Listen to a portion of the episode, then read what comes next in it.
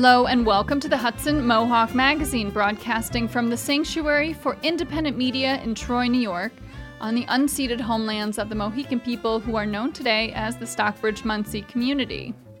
I'm Sina Bazila Hickey. And I'm Mark Dunlea. Today on the Hudson Mohawk Magazine, we begin with coverage of the recent vote on the city budget um, by the Albany City Council. Uh, then, for our peace bucket, we hear about the role of fossil fuels in the war in Ukraine.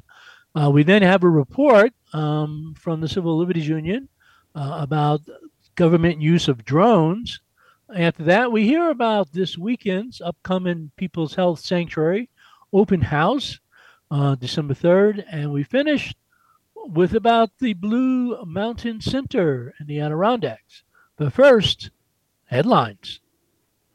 The Times Union reports that more than a dozen teachers at a South Colonie middle school who were secretly recorded in a staff bathroom by a former longtime coworker are suing both the school district and their indicted colleague, who pleaded guilty to felony charges earlier this month. This Sunday, the 40th Victorian Stroll will take place in downtown Troy from 11 a.m. to 4 p.m. Crowds bundled in cozy scarves and Victorian garb descend upon downtown for a day of shopping, food, and entertainment that culminates with the city of Troy's Christmas tree lighting ceremony. Amtrak reports that its ridership has grown by 89% in the 2022 fiscal year, rebounding from significant pandemic era lows and returning to about 85% of pre COVID levels. In the Northeast Corridor, which includes the Capital District, ridership grew 110%. Locally, the question of when service will resume on the Adirondack line to Montreal has not been answered. Residents also want more service between Rensselaer and Boston. The Times Union reports that the demand for government food and cash assistance for low income residents in New York has spiked recently to levels not seen in years. The rise in need is fueled by inflation, effects of the COVID 19 pandemic on the economy and workforce, and the winding down of many pandemic assistance programs that helped keep some people fed and housed over the past two years. In a survey of the capital region's food pantries this fall, 83% said they were feeding more people this year than last, and nearly half raised concerns about having adequate funding or being able to source products. Uh, they also noted that people were coming in more often for assistance. The Gazette reports that the search for missing Schenectady 14 year old Samantha Humphrey continued Wednesday, five days after she was last seen in the area Schenectady's Riverside Park in the Stockade neighborhood. The United States Senate passed bipartisan legislation Tuesday to protect same sex marriages, an extraordinary sign of shifting national politics on the issue. The House is expected to pass the bill next week and will then be signed by President Biden. That's it for headlines. Moses Nagel filed a report on the recent vote on the City of Albany's budget, where the big issues were the Civilian Police Review Board and helping tenants who are facing eviction. On November 21st, the Albany Common Council voted to approve a city budget for 2023. After a public comment period again, which was dominated by community members asking for more funding for the Community Police Review Board, the council took up the final debate. Sonia Frederick, who served as the finance chair, began the discussion. We've done a lot. We've had over 10 meetings, two public hearings, and a number of public comments from our residents uh, diving into this budget in its totality. We need to be proud of what we have done today. What we have done is provide a transparent and thorough review process to the city's budget to ensure that our municipal dollars are spent in a way that is fair, that is equitable, and that is accountable. This process has not been easy. We've really dug into each department's budget and questioned uh, items to make sure that we had a full understanding of the figures presented to us and to make sure that we were comfortable with those funds being expended. The administration put forward a budget that already included an increase to our real property taxes to our residents. And that is something that should not be taken lightly, as any increase to real property taxes is disproportionately impacted by our city residents. With that, we have some really notable amendments that I do want to highlight for tonight. First, we have 100K in contingency going towards the Eviction Prevention and Intervention Collaborative to ensure that our tenants of the highest need will receive legal assistance. This is contingent upon partnership with our uh, counterparts in government, Albany County. We also have 50K going towards a violence prevention subject matter expert for the Violence Prevention Task Force. Something that we've been fighting for for over two years now since the creation of the task force has stemmed from the equity agenda, and something that will really put us in the right direction towards coming up with recommendations and implementing changes so that we can reduce the violence we see here in our city. We also have 172,000 additional going towards the Community Police Review Board. While we received a large request, what we have done is provided more than the 1% that was in the proposed budget. That 172 is inclusive of a consultant fee of 145 and 27K for member stipends. And finally, we've been able to really think about future councils and future administrations and make sure that we've implemented safeguards to ensure that the new pay scales that have been added will not be potentially misused in the future. These pay scales are a great step um, for our city to ensure that we can be competitive in the labor market, but we cannot take that for granted and we must ensure that we have mitigation factors in, in place to reduce the risk that comes with that. Many council members who spoke expressed frustration with the budget process, but agreed to support it anyway, including the 6th Ward's Gabriel Romero. I originally had a kind of like long speech planned for tonight, one that's like much more like scathing and extremely upset and like very critical of this process. And I think it's like of no surprise to this body that I've been extremely upset and critical with the way that the CPRB has been handled within this body, within this city, frankly, like from the beginning of this year as we've gone through budget, but really most importantly, earlier this year as they were fighting within the city for money that was already allocated to them. However, I come today with a little less anger in that the CPRB themselves have come before us to say that they understand what has been given to them and that they will make do and I think that that's very kind and righteous of them to make that n- neutral statement. But like the reality is that they need $2 million to function along with CPRBs and other comparable jurisdictions. And then they modified that $2 million request to request 1 million to like make it work with us. That being said, the CPRB will continue. It will persevere with the minimal allotments that were given to them um, but I want us all to really remember that, like, when we had this public meeting, every single member that was present in this council was like, I support you. I fully support the CPRB. We are unwavering and we are with you. And so I am here to ask everyone to continue that unwavering support when they ask for more money next year so um, while I'm really upset with this compromise that we've made, um, I still do feel inclined to support this budget, even though I am extremely upset. And, and mostly it's because of this program that the city, we're only even giving like $100,000, which is really not even that much, but we're funding this EPIC program, which I think will have massive and kind of unbelievable uh, implications on people in this city to have an attorney present in housing court just to say, like, hey, you have this defense. And I don't think people understand the actual implications of that, which is that that one, that attorney that just says like an obvious thing to them because they're an attorney, that defense in housing court will actually prevent people from being evicted.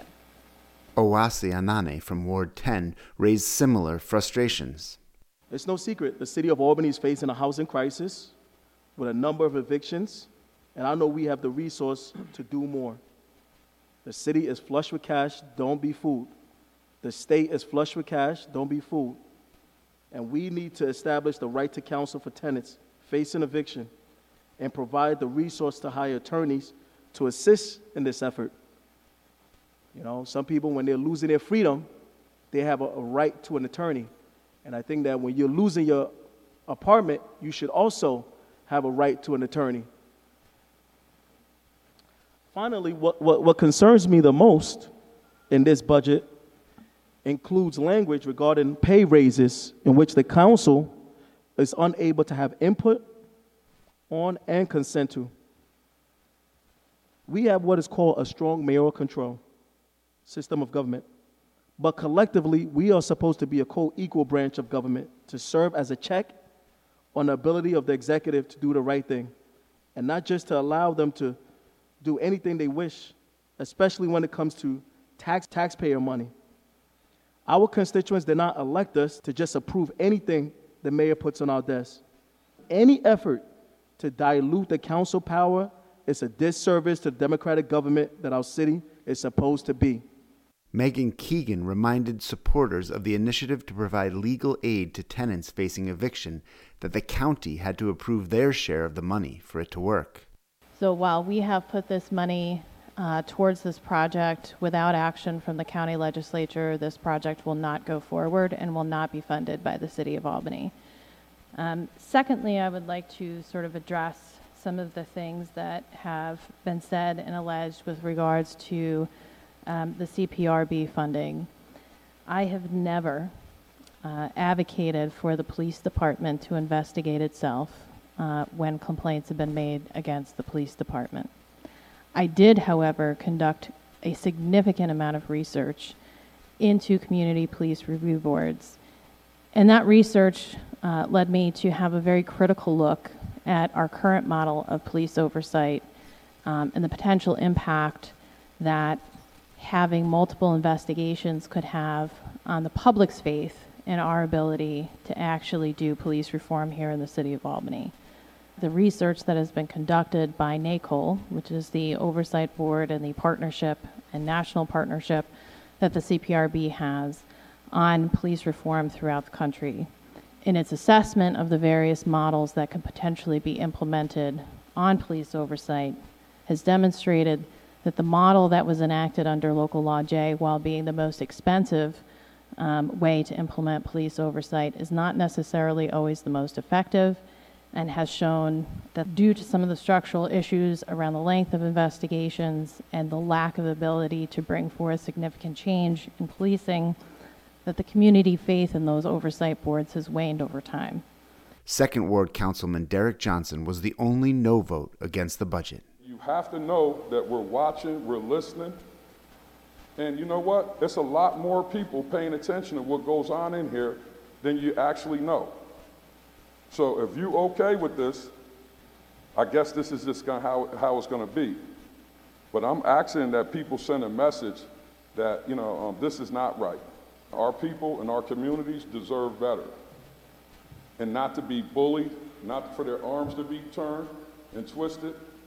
Each time we come to this process, it's the same thing all over again. And I think our community deserves better. Balarin, Yes. Clark, Yes. Farrell, Yes. Flynn, Yes. Frederick, Yes. Hoey, Yes. Johnson, No. Keegan, Yes. Reporting for Hudson Kimber. Mohawk Magazine, Yes. this is Moses Nagel. Zamer. Yeah, yes.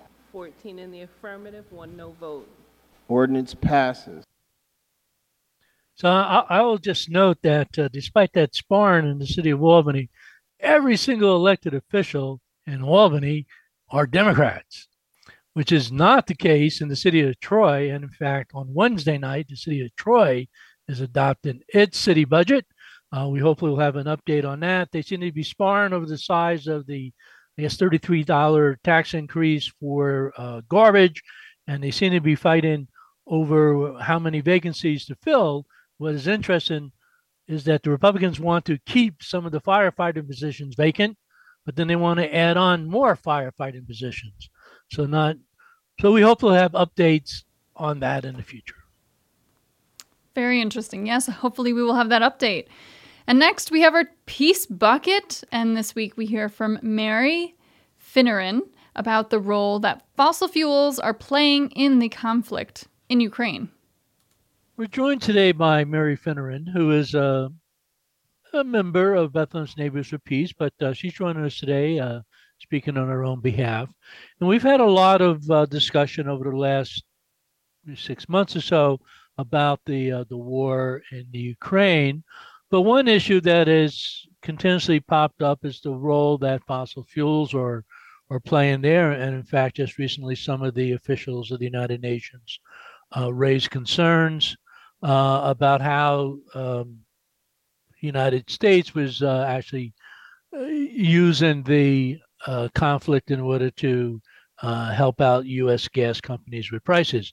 So, so Mary, what's your perspective on the issue of um, how does fossil fuels uh, factor into this uh, conflict in Ukraine? I'm really happy you brought up the UN. It takes one point off that I don't have to mention again. Um, but the UN mentioning it, I think, is absolutely true.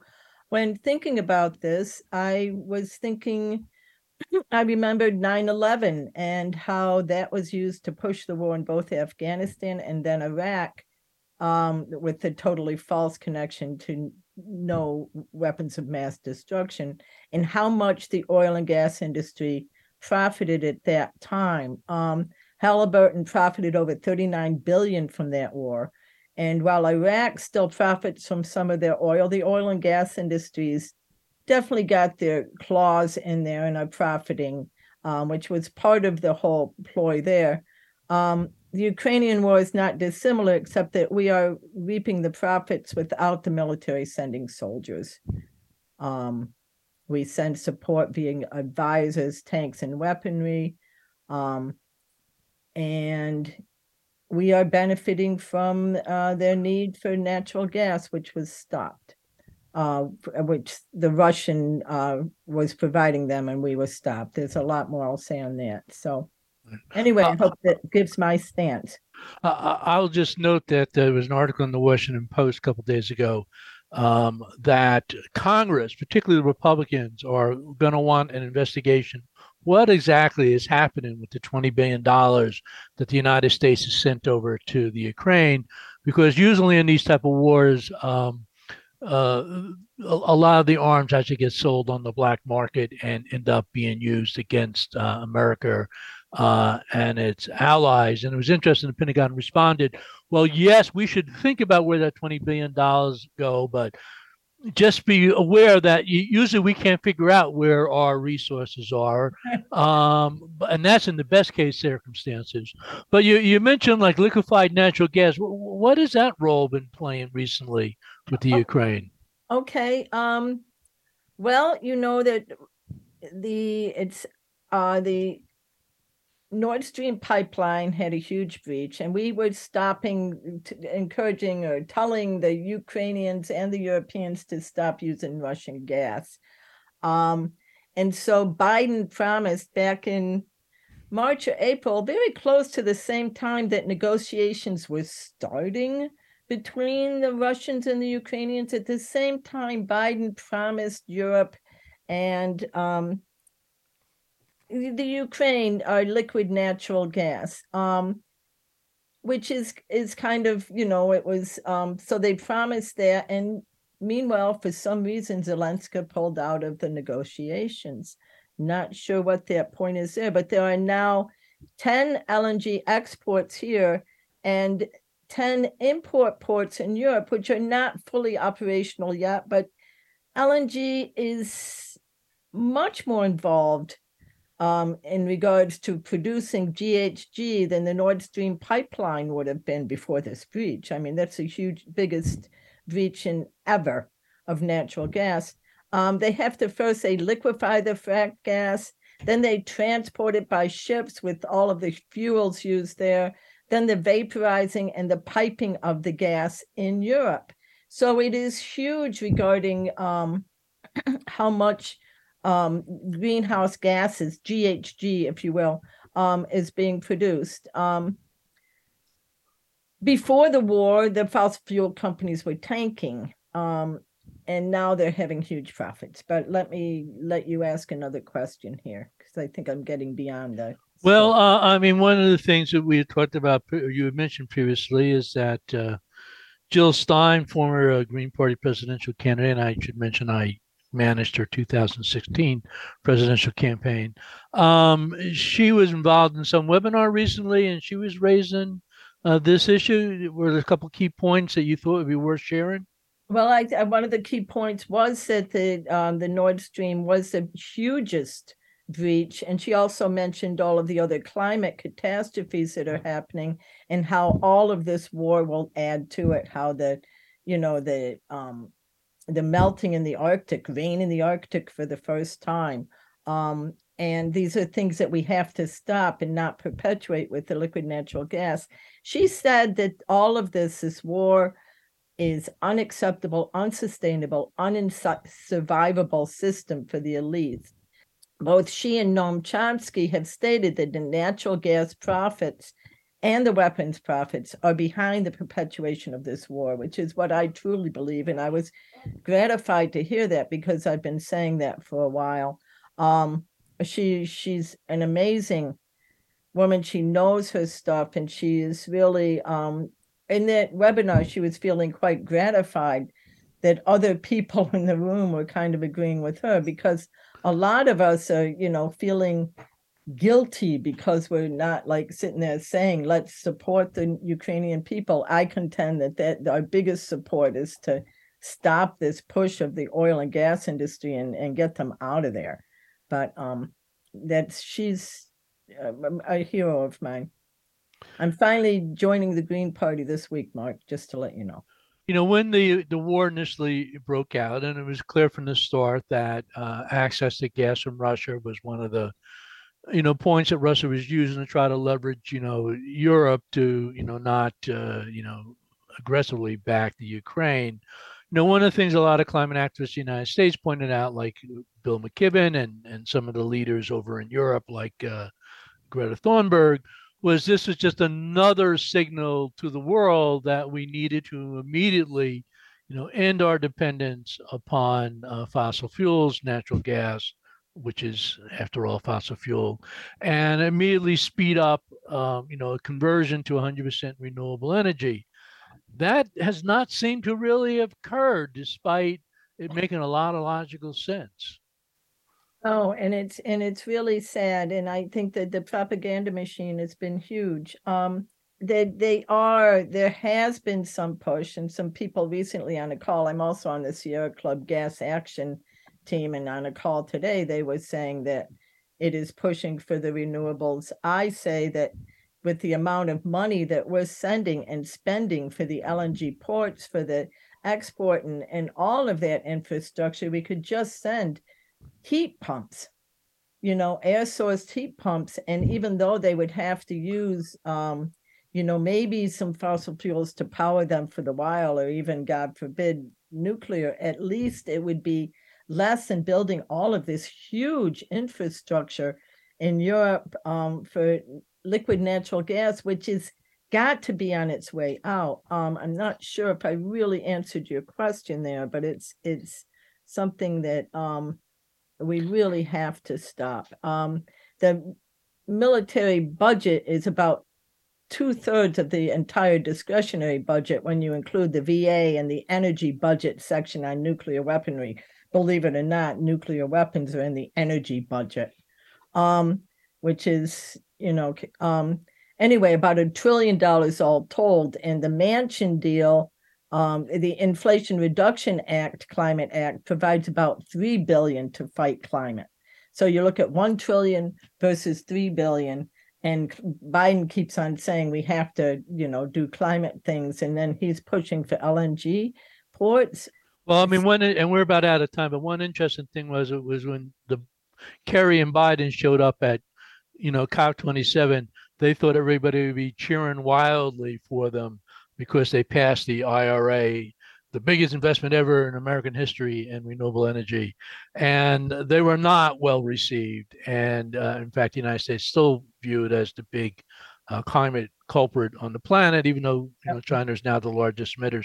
Uh, very quickly, um, Mary, if people want more information on Bethlehem Neighbors for Peace, how best to do that? At a website, um, BethlehemNeighborsForPeace.org, and all. Has been Mark Dunlea for the Hudson Mohawk magazine.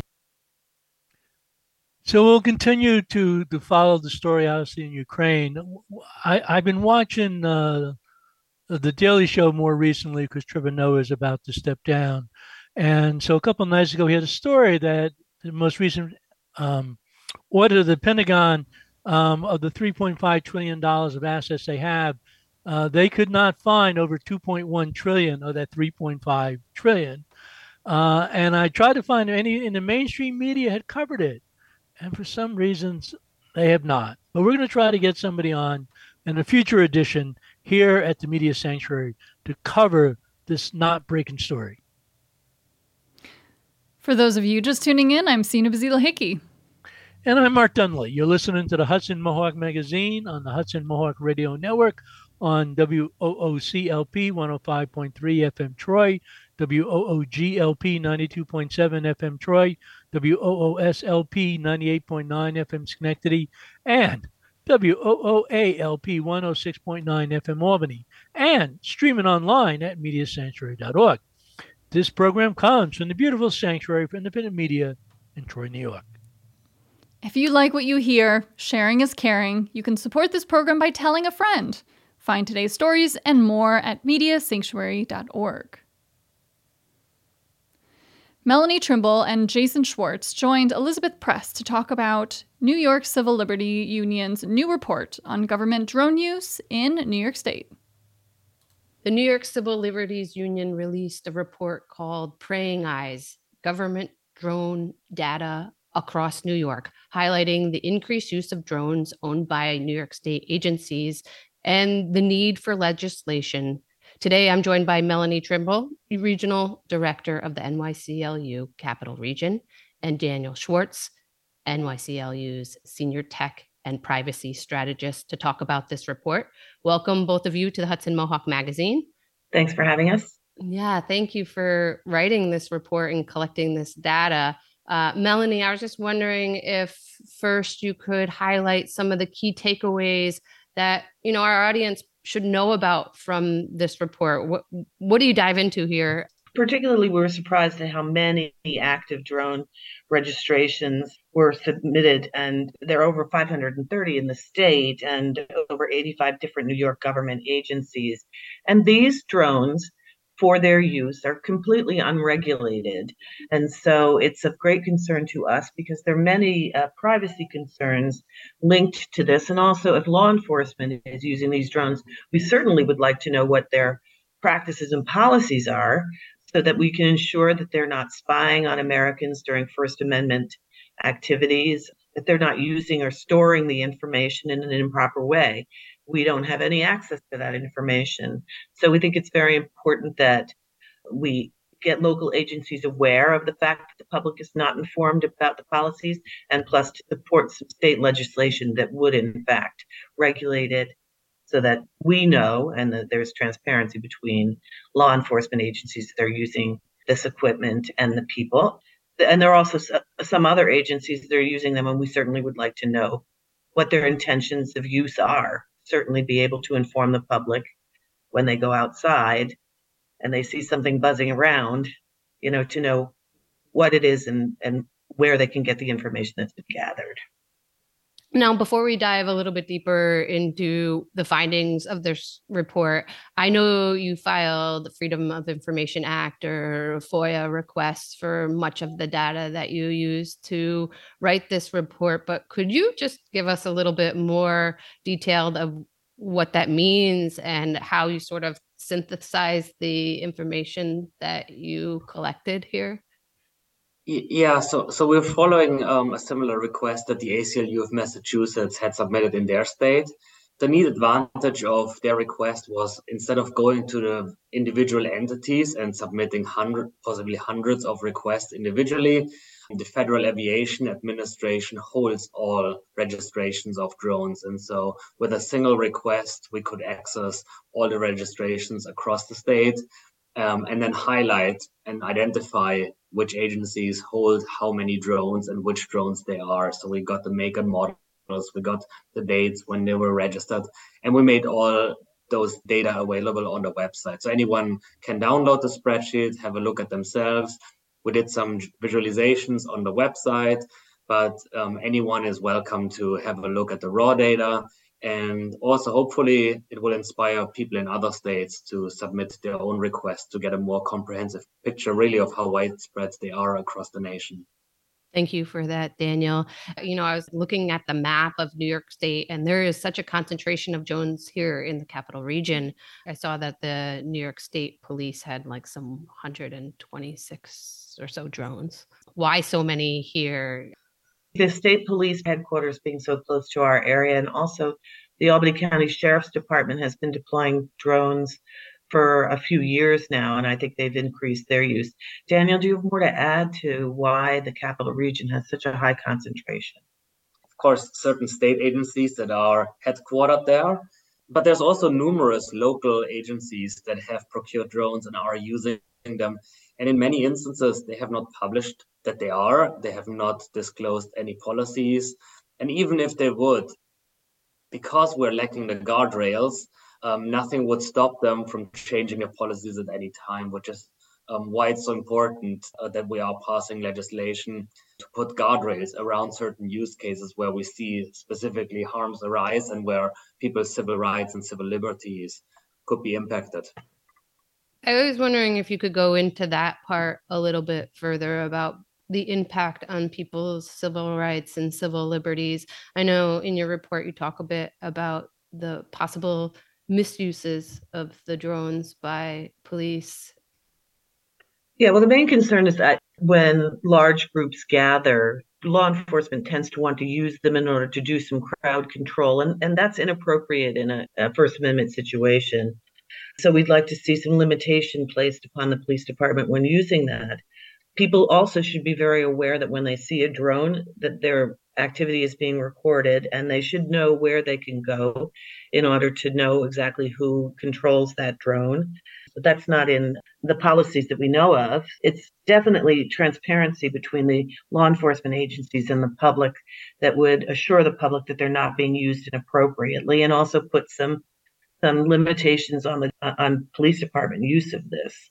Also, the technology is of concern because we know that that drones do have capabilities to um, use facial recognition and other technology that is extremely invasive into personal privacy and can be used in a very discriminatory manner.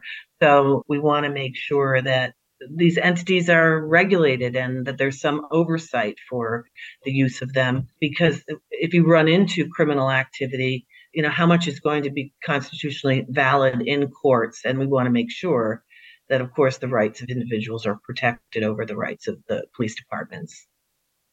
And are there examples that you can point to of how maybe the police have overstepped this boundary of monitoring with such tools as drones? We've seen, especially in the 2020 protests against um, police brutality and for racial justice, um, Black Lives Matter protests were specifically targeted by aerial surveillance. We've seen DHS and ICE deploying Predator drones, so military hardware during protest activities. A report by the ACLU of California highlighted how racial justice protests over there were targeted by aerial surveillance all over the state. So it was not limited to a particular incident, but it happened throughout the year and in numerous areas.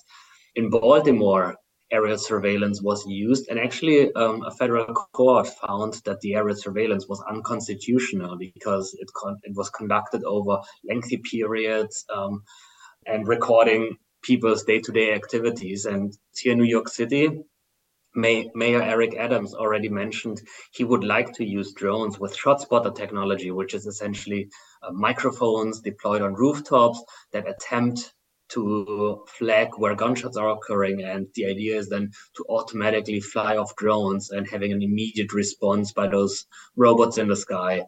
There's suspicious behavior detection that is intended to flag automatically when someone is conducting suspicious activity, whatever that may be. And it suffers from similar racial bias as facial recognition that is so much more inaccurate and has higher error rates for black and brown people, for women, and for young people. Thank you for that, Daniel. And I think that leads me to this question about like where we go from here. I was wondering, Melanie, can you talk about the legislation that's in the works? Right. Well, there there are two proposals. You know, the Senate and Assembly bills match S six seventy five and A thirty three eleven, and that that legislation would prohibit drone surveillance of protests and other events and activities that are First Amendment uh, based. It would require a search warrant before drones could be used in police investigations. And it would also prohibit drones from using the facial rec- recognition um, software. There are also um, in the bill legislation that would set rules for public access to the information. It would talk about retention and how long they're going to retain the information and what they're where they're going to store it, which is very important because, of course, we would like some kind of level of security in that. And then uh, where, when are they going to delete the information?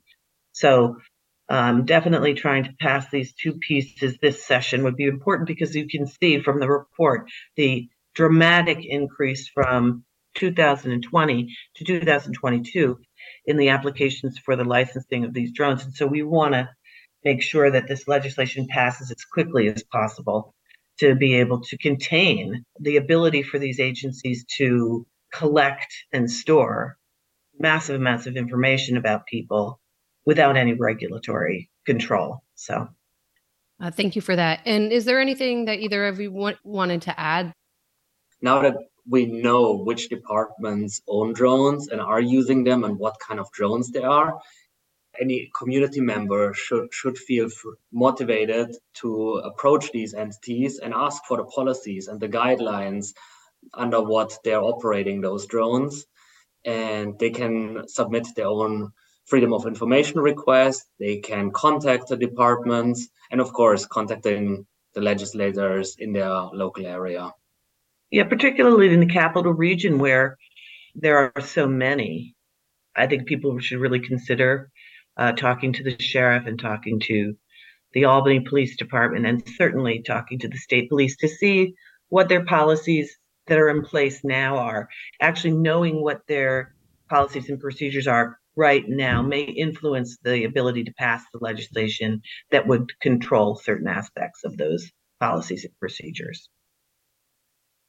So now is Elizabeth Press's report with uh, Melanie Trimble and Daniel Schwarz about their new Civil Liberties Union study on government drone use in New York.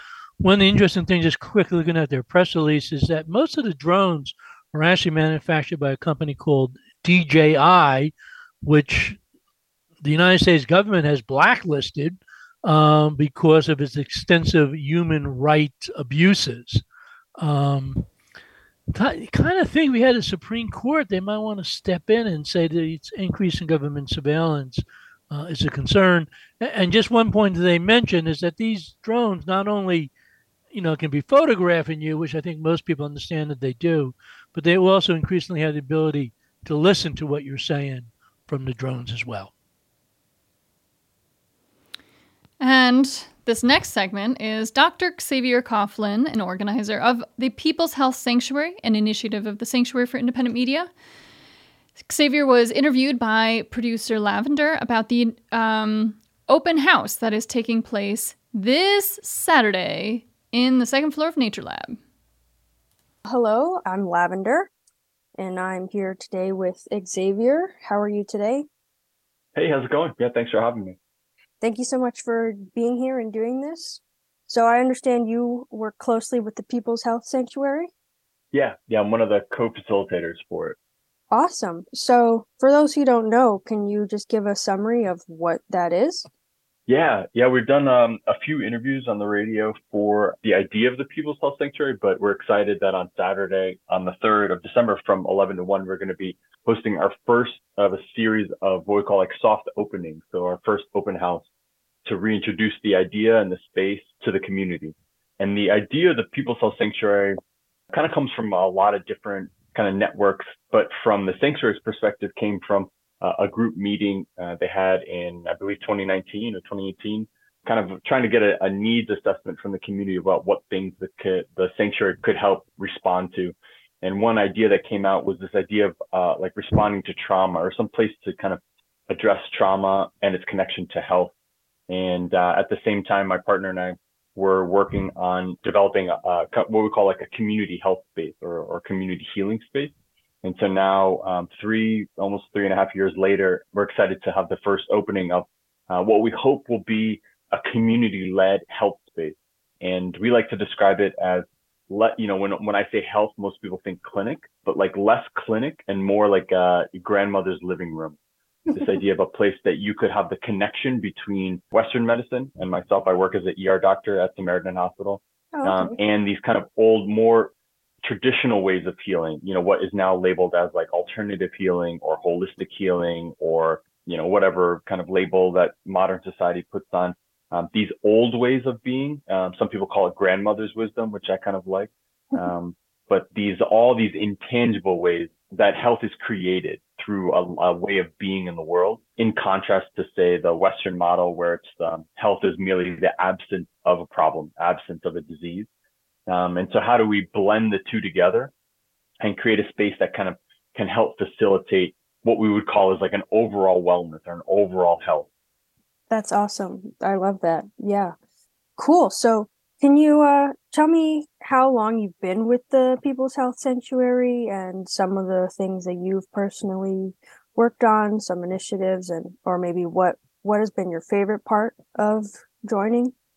Yeah, yeah, totally. Um, you know, I've been part of the sanctuary, I guess, like the larger collective group of the sanctuary for the last maybe three or four years, um, and really was introduced to the sanctuary, I think, the summer before the pandemic, so kind of before the world really changed. But yeah, I mean, for me, the the and and then since then, we've been trying to create this network of people interested in healing and health and practices, as well as practitioners, be it you know Western medicine or holistic uh, alternative practitioners and really trying to create that network. And so we started doing um, monthly uh, like pop-up sessions before the pandemic when we could still meet in person, doing uh, uh, you know some health education as well as some you know one was uh, looking at herbal teas and how to make like your own herbal tea kind of remedies. And then over the pandemic, especially in the, the heat of the pandemic, uh, we did a, a many Zoom calls, kind of Zoom events, Right. um, looking at how how different aspects of health, such as like the opiate crisis, was being affected by the pandemic, different um, health disparities, you know, especially racial and class disparities, were um, worsened by the pandemic. Um, and then even we helped collaborate with the um, kind of growing psilocybin action network in uh, the capital region to just host a forum to discuss the new thoughts around kind of psychedelics and and hallucinogens. So that was a really fun one. But for me, the best things have been uh, these in-person events. Uh, and we did a, a Black August event uh, a few years ago in the beginning of the pandemic. That was an outdoor event and was really kind of collaboration of a large protest that was happening at the same time, as well as a lot of community-based efforts that people were working with, uh, as well as being youth-led, uh, which felt really, um, really powerful to be part of. Wow, that's really cool. Yeah. So you've been there for a, a while now, and I guess the pandemic has been going on for a while now, which is Yeah, crazy. Um, yeah, so it's exciting that you're doing more in-person things now. So do you want to talk more about the specifics of this open house and why people yeah, should absolutely. go?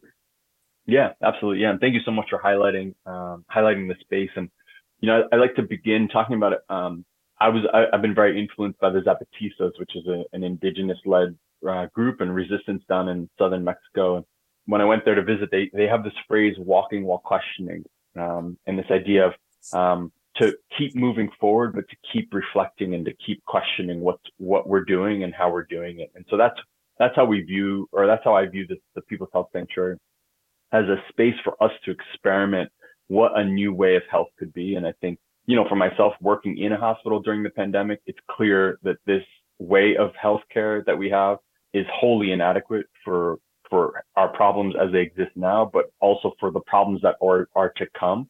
And I'm sure anybody who has had to deal with an insurance company or had to wait in a waiting room for eight hours um, can attest to that. Um, I sure can. yeah, yeah, and and and and unfortunately, um, that's only going to keep getting worse as the people in charge of our healthcare system, you know, attempt to make more and more money off of our suffering. Um, and and you know, then you have the wellness community that has a lot of um, it, it it is very holistic, but it's also very exclusive, um, where it's you know thousands of dollars for these retreats, and it's actually very inaccessible, and and unfortunately there is a lot of appropriation from different cultures, and um, so we want to walk that blend, you know, that balance of what could it look like for an accessible, holistic health while also addressing the very real material needs that probably will have to be dealt with by by a, a Western system or, or a system that has hospitals and large institutions. And so on Saturday from uh, 11 to 1 on the 3rd, uh, we invite folks to the second floor of the Nature Lab, uh, which is part of the Sanctuary campus, and to help uh, us introduce the space to each other and, and to the community, um, the local community, as well as the larger regional capital district community and to start dreaming together. So we're going to have a dream board where people can put, you know, what would a health space look like for you and what, what are things that you would like to see, as well as we'll have food, uh, vegetarian chili and, and some cornbread, something comfy for the cold. And uh, we're excited to be collaborating with two groups, um, Chasing Health with Dr. Tina, who's going to be doing blood pressure checks. And they're an amazing group in the capital district that uses um, uh, healthcare professionals and institutions to collaborate with uh, or communities that exist to talk about blood pressure as a way to start talking about health in general. And then we're also excited to be working with Live Fit with uh, Olivia Frempong, um, who's going to be doing African dance and African beat um, sessions. So two 20 minute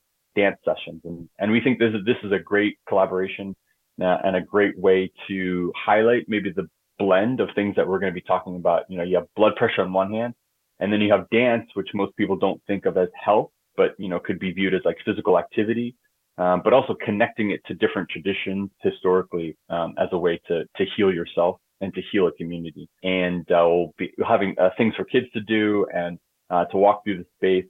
So we're very excited to be having this first one, um, and then uh, our second one will likely be in February, kind of you know seeing how the pandemic shapes and moves through the winter. But we hope people can come. And uh, if you can't come, uh, but you'd like to be part of the, the network, you can um, go to healthsanctuary.org and on there you can sign up for our mailing list um, and we'll keep you abreast of all different things to come. Wow, this this all sounds really cool. I I personally can't attend and I'm sad that I can't because uh yeah, this sounds awesome and we, you know, we're all part of this insane healthcare system, so I'm sure there will be something that everyone can appreciate you know learning about different ways of healing and i and i love that you've incorporated something like dance which like you said isn't necessarily seen as something related to health but it absolutely is and yeah, um, totally. i think it's great what you guys are doing and yeah the healthcare system is a mess i could i could rant Yeah. about it for days um yeah. But Yeah, just this absolutely, morning, I was reading some uh, a sad story about someone who just went to emergency surgery and is in a lot of pain, and she's you know been struggling to get a refill on some on a prescription, and you know we definitely need to explore other ways to to heal, and yeah, just make it less about the money and more about the people and and our health. So Yeah. Yeah. I'm, I really love what you're doing. Is there anything else you want to add to leave people with? No, and yeah, I invite you all to come on Saturday. Um, and as we grow this kind of network, and and we really like to think of it that we're uh, just one small piece in a river of different practices and community building that exists in this capital district um, that has been very humbling and very inspiring to learn about and and know. So we look forward to however you think about health and think about your ways of being in the world. Um, that we're all relating to each other's health and so we're all going to need each other um, as we move forward in this uh, crazy, wild world we find ourselves in. Absolutely. Well, thank you so much, Xavier, for being here and sharing more information about this. We really appreciate Great, it. thank you. Yeah, thank you so much for the time, and uh, yeah, I look forward to to chatting more. Awesome. So that was Dr. Xavier Coughlin uh, talking with uh, Lavender. The open house for the People's Health Sanctuary is this Saturday, December 3rd from 11 a.m. to 1 p.m., second floor of the Nature Lab building. As I said, food, blood pressure checks, African dance, childcare, and a dream board to collectively image, imagine the future of the space. Uh, you can find out more info on our website, mediasanctuary.org. And now we head to Blue Mountain Center, the which supports writers, artists, and activists in Blue Mountain Lake, New York. That's up in the Adirondacks. And the sanctuary board and staff, we were fortunate to be invited for a weekend retreat earlier this month, and I headed to the library to speak with the program managers. We're sitting among these shelves of books in this old log house in the Adirondacks, the Blue Mountain Center. The books, a lot of them have this brown tape on it from former residencies. And to tell us more where we are, I'm now joined by Ryan Felder, a program manager here at Blue Mountain Center. And Mary Wang, also the program manager at Blue Mountain Center. So, what is Blue Mountain Center? Um, I think to me, Blue Mountain Center is a kitchen. Um, and with that kitchen, we're able, and this wonderful house in the middle of Adirondacks, we're able to provide hospitality to activists, artists, writers, playwrights, musicians, and just community organizers from all different backgrounds of life, um, able to provide them with a place to sleep, three meals a day, um, provide them with access to the Adirondacks and all the nature that that entails, and provide them with a community so where they can focus on their work, um, meet each other, have fun, rest, um, reconnect with themselves and their work. And we get to do that here and facilitate that process at Blue Mountain Center. So that's kind of what it is. And for me, that definitely all just revolves around the kitchen and kind of, it's kind of like the heart of BMC, I would say this idea of, of resting and reflecting feels very anti capitalist. And I think not something that a lot of people are able to afford in their lives. So maybe few people who are listening to this have actually experienced the retreat. Can you talk about the importance of these spaces and how they improve the quality of our work? Yeah, BMC really focuses, especially in recent years, on rest and rejuvenation being as important as the concept of productivity and also just taking a step back to think about the work that's being done. We recognize that a lot of people who come to us are very burnt out in the work that they do. All of the work, including by artists and writers and composers, um, and of course the activists, are all centered around social justice. And in this ongoing tense climate, a lot of them really do need that space to just feel rejuvenated, to, to reconnect, to think about what their goals are, and to really feel supported because sustainability is so crucial to all of these movements. And I understand that there was a recent reflection where even though this is a free residency, that was not enough to make it accessible for all people. Um, could you talk more about that and and who you're trying to open it up to? Yeah. Yeah, in recent years, we've been thinking about um, outreach specifically to residents of color, people of color who really desperately need a space to be rejuvenated and rested and focus on their work.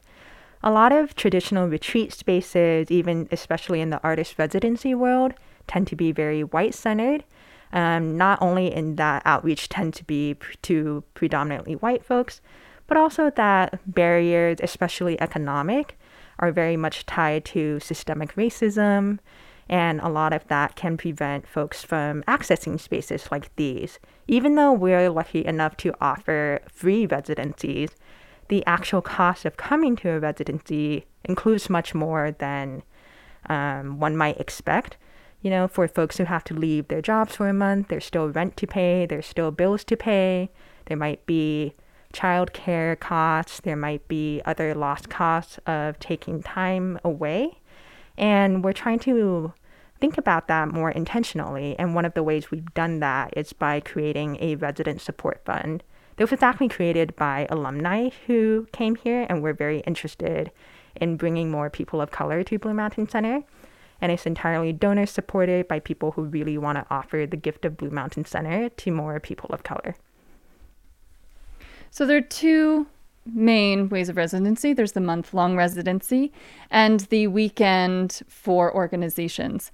How much of a structure is provided from the center, and how much does each individual or organization bring themselves? Yeah, that's, that's a good question. Um, typically with weekend conferences and what we call focus residencies, which are about a week long, um, we kind of hand over the keys of Blue Mountain Center to the organizers to do with what they'd like. There's still some basic stuff like meals and logistics and hospitality and innkeeping that we provide. And that's the case with the month long residencies as well. Um, though we'll, me and Mary in particular, and Ben, our director, Um, and Nika, our assistant director, will be more involved with residencies more typically. So we still like to have like a blank slate approach. We don't like to be too prescriptive when people arrive. It's really fun just to see what residents make of the place. And I like to refer to the other things that we do as like traditions at BMC, taking people on long day long excursions or hikes or forest floors walk. And there's things that always come up um, throughout the month as well parties, facilitating kind of events, um, celebrations, different types of work sharing. We have lots of events called presentations where residents share out their work after dinner. And that's something that's kind of stays the same throughout each residency. But each one ends up looking a little different with some familiar contours, which I think are always kind of nice. And when people return to Blue Mountain Center, people come back residents come back as alum, there's some familiarity to the space always for them as well. So it's not always completely new, but definitely lots of room for spontaneity. Thank you so much, Ryan and Mary. What else do you think is really important to understand about Blue Mountain Center? I was just talking. We were just talking about this in the office. Um, we would like Blue Mountain Center to be a place where you can show up and not need to perform or not need to know about certain conversations and discourses and even know what discourse means or something like that or we would like yeah I think we're working at towards like providing like a space that you can come and learn. You can teach others if you like but also not be expected to teach we yeah and that's a like a collaborative effort and something we're wanting to co-articulate with our guests. So i think if there's anything that i would want you to know listener about blue mountain center um, that if you apply and you come and we're really looking forward to working with you and learning with you and this to be a place for you and to be a part of like this great kind of community and this like tradition of blue mountain center communities have come and work with us, I think is the or or not if you don't want to. Do you want to give a little description of this place? What are listeners missing by not sitting here in this library with us, overlooking a lake with pine trees surrounded by fog? Dang, I think you got a lot of the description here, but yes, in a 15 bedroom mansion um, 15 bedroom lodge, I should say, that was built in the late 1800s. We sit with, I think, 26 miles of hiking trails on the property and in front of the beautiful lake known as Eagle Lake. Um, where some days you can just spend hours on the lake just canoeing with the sun on your back and trying not to fall asleep and watching all the birds of the lake dive in and out and occasionally seeing a couple of fishing boats, one of which might include Ryan. and just laying out on the dock if you're not feeling like you want a boat, but still being able to experience the water in that way. Or just taking a little hike, walking around, and just seeing the meadows. I think the beauty is whatever season you come to Blue Mountain Center, there's always something beautiful to look at, whether that's the fall foliage or even the turn into winter or the beautiful green of the spring and the early summer. So I've, I've been to the Blue Mountain Center four or five times. It is an incredibly beautiful place to avoid the black flies in early summer. You can find out more at www.bluemountaincenter.org. Uh, we also have a great event taking place at the sanctuary on Thursday, December 1st. Shahan Mufti will talk about his book, American Caliph, about the 1977 Hanafi siege on Washington, D.C. Uh, the, full, the full interview by Steve Pierce is now available at mediasanctuary.org. And that's our show. We hope you've enjoyed this episode of the Hudson Mohawk Magazine. I'm Sina Bazila Hickey. And I'm Mark Dunlea, our engineer as always, uh, Sina Basila Hickey. We want to thank all the volunteers who made this possible, uh, including myself, Moses, EP, and Lavender. We appreciate you listening. Until next time.